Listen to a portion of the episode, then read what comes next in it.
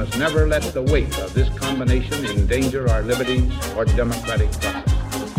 And so, my fellow Americans, ask not what your country can do for you, ask what you can do for your country. I have a dream. Welcome to Great Men Back Then. Here's your host, Lauren Scott. You are listening to Radio Free Hillsdale 101.7 FM. My name is Lauren Scott, and welcome to Great Men Back Then, the show where we talk about great men in American history. Except today, we will be doing something different than what I've done in the past, and we will be talking about a woman. I'm actually really excited for this episode. When I started my history show about a year ago, I called it Great Men Back Then simply because I really liked the rhyme, but I never intended to only talk about men in history. That's just kind of how it turned out. Um, but this year, I really want to change that and talk about more women in American history.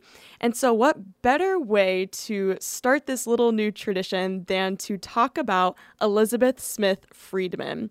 Not only is she a Hillsdale alum from the class of 1915, but she was also a Pi Beta Phi here on campus, and she was the biggest code breaker in both world wars. On top of being the biggest codebreaker in both of the world wars, she also helped bring down Al Capone. Now, you may be thinking, wow, she sounds really cool and super influential. Why have I never heard about her?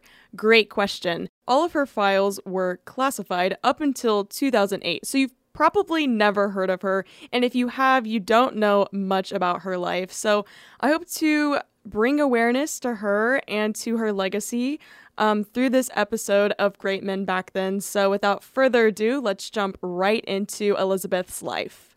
From the outside looking in, Elizabeth looked like a pretty normal person. She was a suburban housewife and she had two children. But what many people did not know about her is that she was living a double life. Not only did she help with code breaking in World War I, but she also helped in World War II. And especially in World War I, whenever there was really no code breaking agency in America, it was pretty much one woman fighting against an army. And so, as you can imagine, that's a lot of pressure because her success or failure could determine the outcome of the war. She came from a very large Quaker family in small town Indiana, but she longed for an adventurous life. Her mother had 10 children, and Elizabeth was the youngest. And she always pitied her mom because she thought that her life was just overtaken by childbearing. And she also hated her name. She hated being called Elizabeth Smith. She hated being called Miss Smith because she didn't want to be an ordinary person. She wanted to be something extraordinary. And from a very young age, she loved reading and she loved poetry. And so she wanted to do something with that. However, her father did not support her going to college, and it took a lot of convincing for her to convince him that she should go to school. And so he eventually allowed her to go to college and lent her the money, but at 6% interest, and she promised to pay him back. In 1913, she transferred to Hillsdale College because it was closer to home, and she studied Greek and English, and then she graduated in 1915. Like I mentioned earlier, she was also a member of Pi Beta Phi, a sorority that we still have here on campus. She studied much Shakespeare at Hillsdale, and she was really fascinated with the intricacies of language. And this is kind of where her obsession with language started, was right here at Hillsdale in her English classes. After she graduated from Hillsdale in 1915, she became a teacher and she taught for about a year, but she really didn't like it, so she then returned home in great defeat.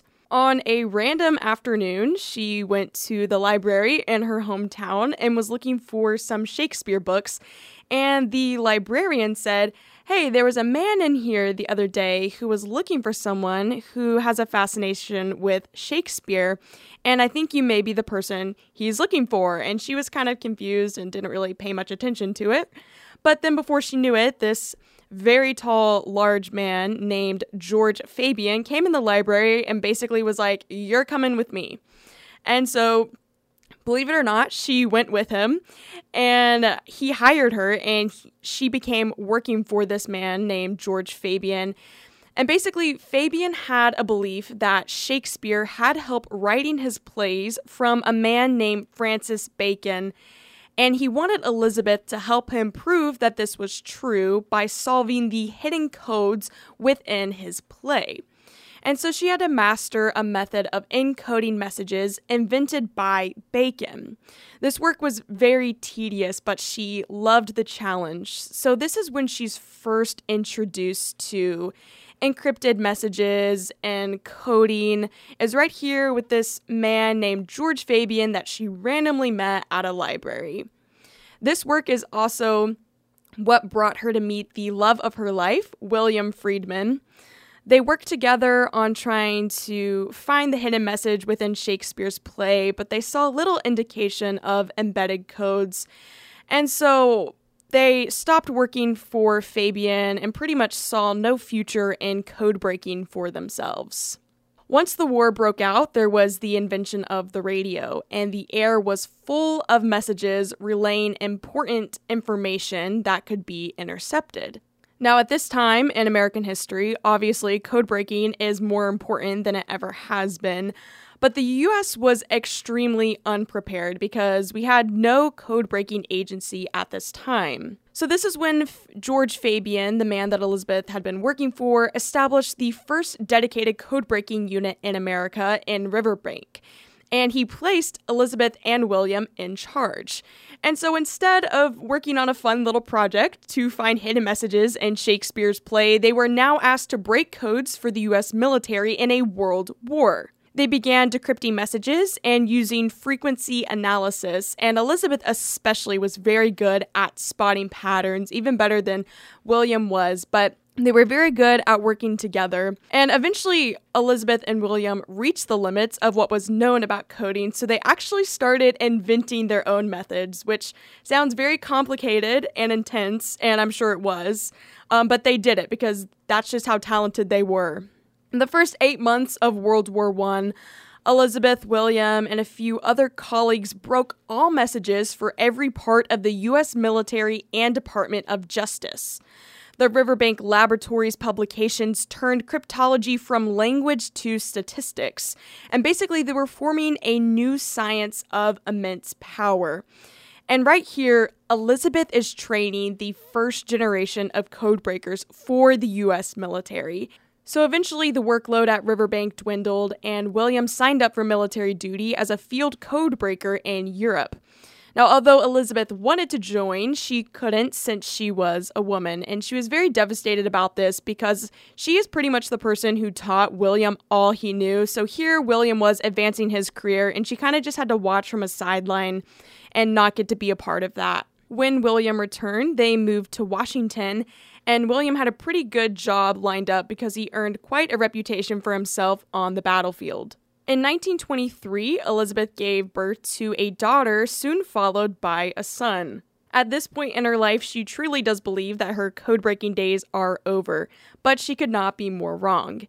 In 1925, a Coast Guard officer showed up at her house and basically informed her that the Coast Guard's network of radio towers had intercepted hundreds of encrypted messages, but nobody knew how to break them. Decrypting these messages would give them the upper hand against a deadly adversary. Prohibition caused gangsters to murder pretty much anyone who opposed them.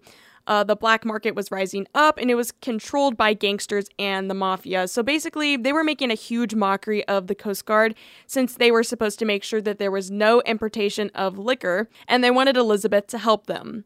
So, with hopes to putting a stop to organized crime, she agreed to help. During her first three months on the job, she decrypted two years' worth of messages all by herself. She was also weaponizing the data that she was gathering, and with this information, the US government could see what organized crime looked like and how to stop it. In 1931, the Coast Guard approved Elizabeth's plan to build an official code breaking unit, the first ever to be run by a woman. Now, because of prohibition, crime syndicates had grown into multinational businesses. With the help of Elizabeth, the US government was able to take these criminals to court. She was the key witness in a series of trials.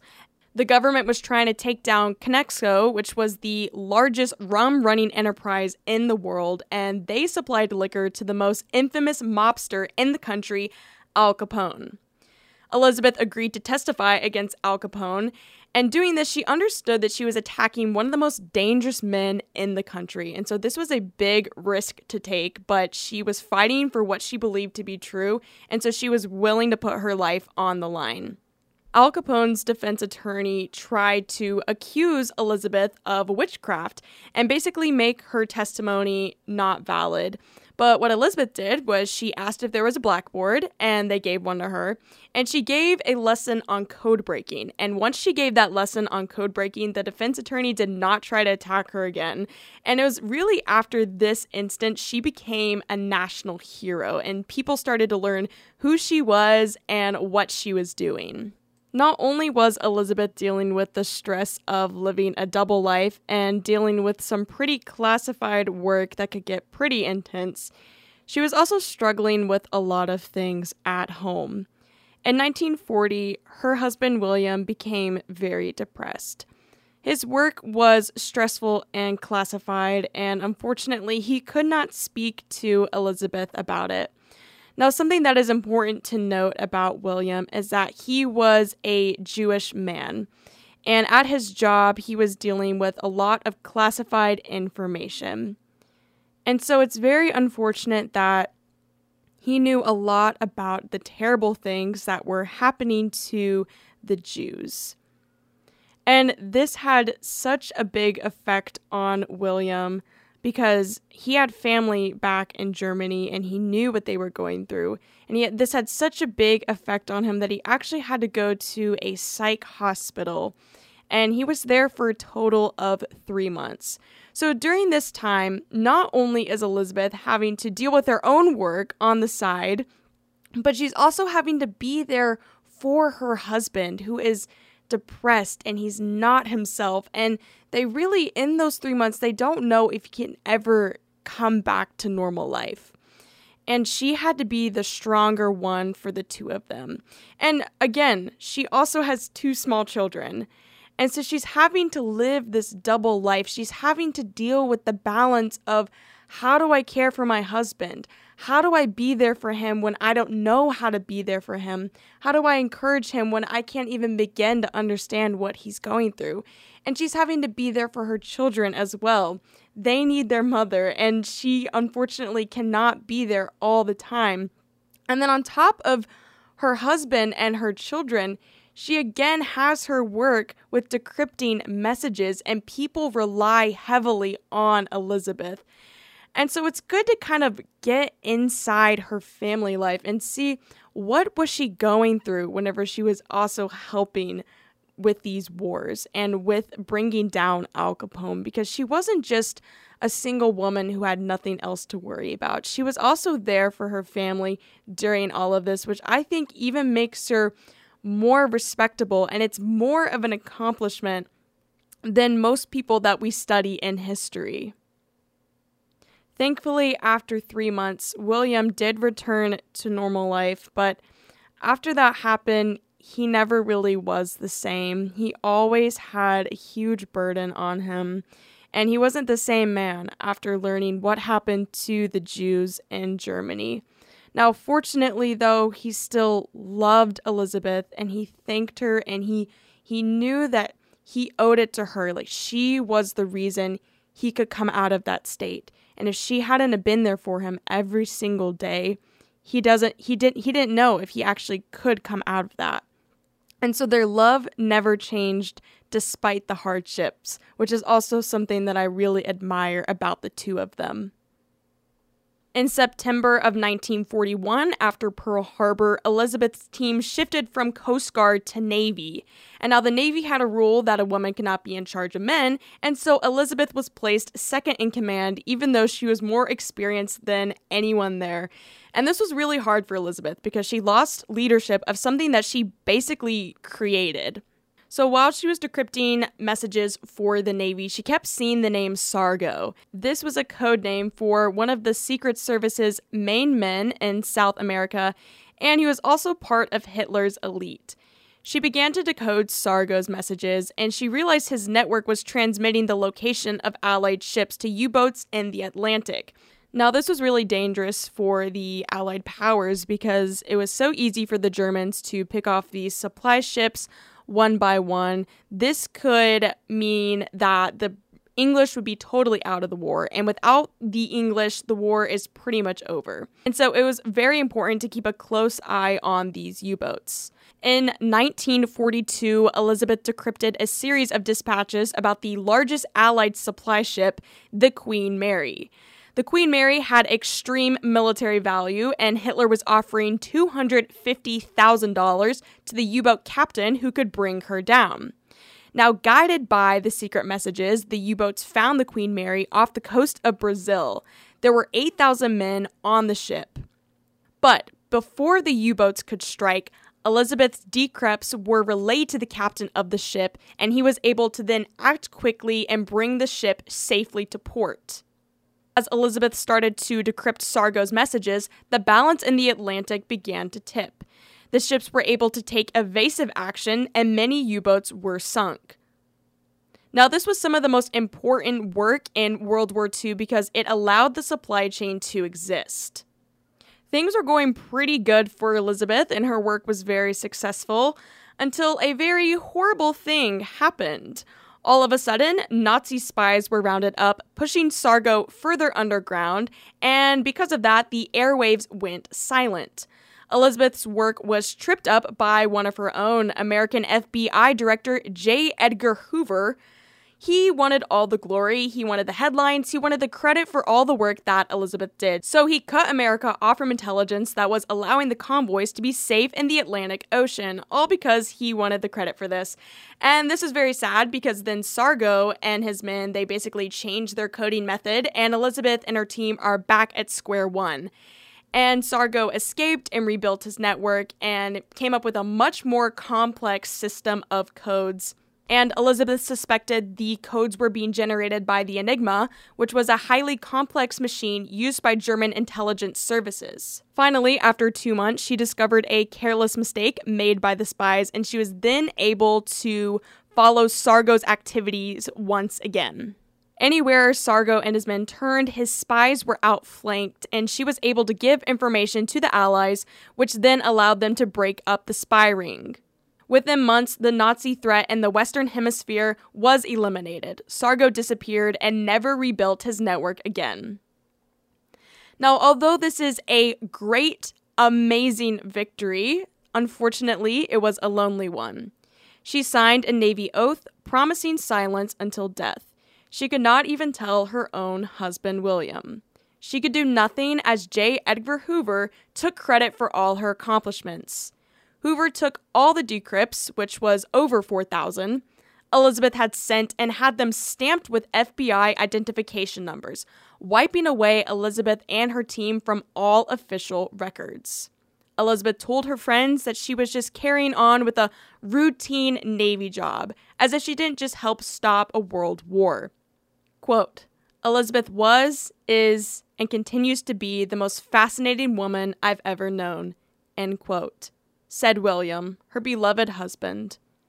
Her unit disbanded after the war and she was out of a job. Computers became the new thing, and quite frankly, she didn't understand it and didn't really care to understand it. She created a new science of code breaking that has influenced the NSA and will continue to do so for decades to come. She laid the foundation for everything that happens at American intelligence agencies today. However, despite the fact that she's one of the most important people in American history, she died in a nursing home alone in 1980 and she was poor. The government kept her files secret for 62 years, and finally, in 2008, they were declassified. I cannot even begin to imagine the emotions that Elizabeth must have been feeling through all of this. To think about all the sacrifices she made for her country, not because she wanted the credit, but because she knew it was the good and the right thing to do. And then to have that taken away from her by men in the FBI who just wanted the glory. It's a very sad and devastating thing. And to think that she died alone in a nursing home and that she died poor. It's just a very, very sad thing to think about. And that is why I'm so passionate about her. And I think everybody should know who she is, especially students and alumni of Hillsdale College. And I hope and pray that one day everybody will know her legacy and recognize her as the great person she was. It is because Elizabeth Smith Friedman put her life on the line to help end two world wars that I argue she was a great woman. Thank you for listening to Great Men Back Then. I'm Lauren Scott on Radio Free Hillsdale 101.7 FM.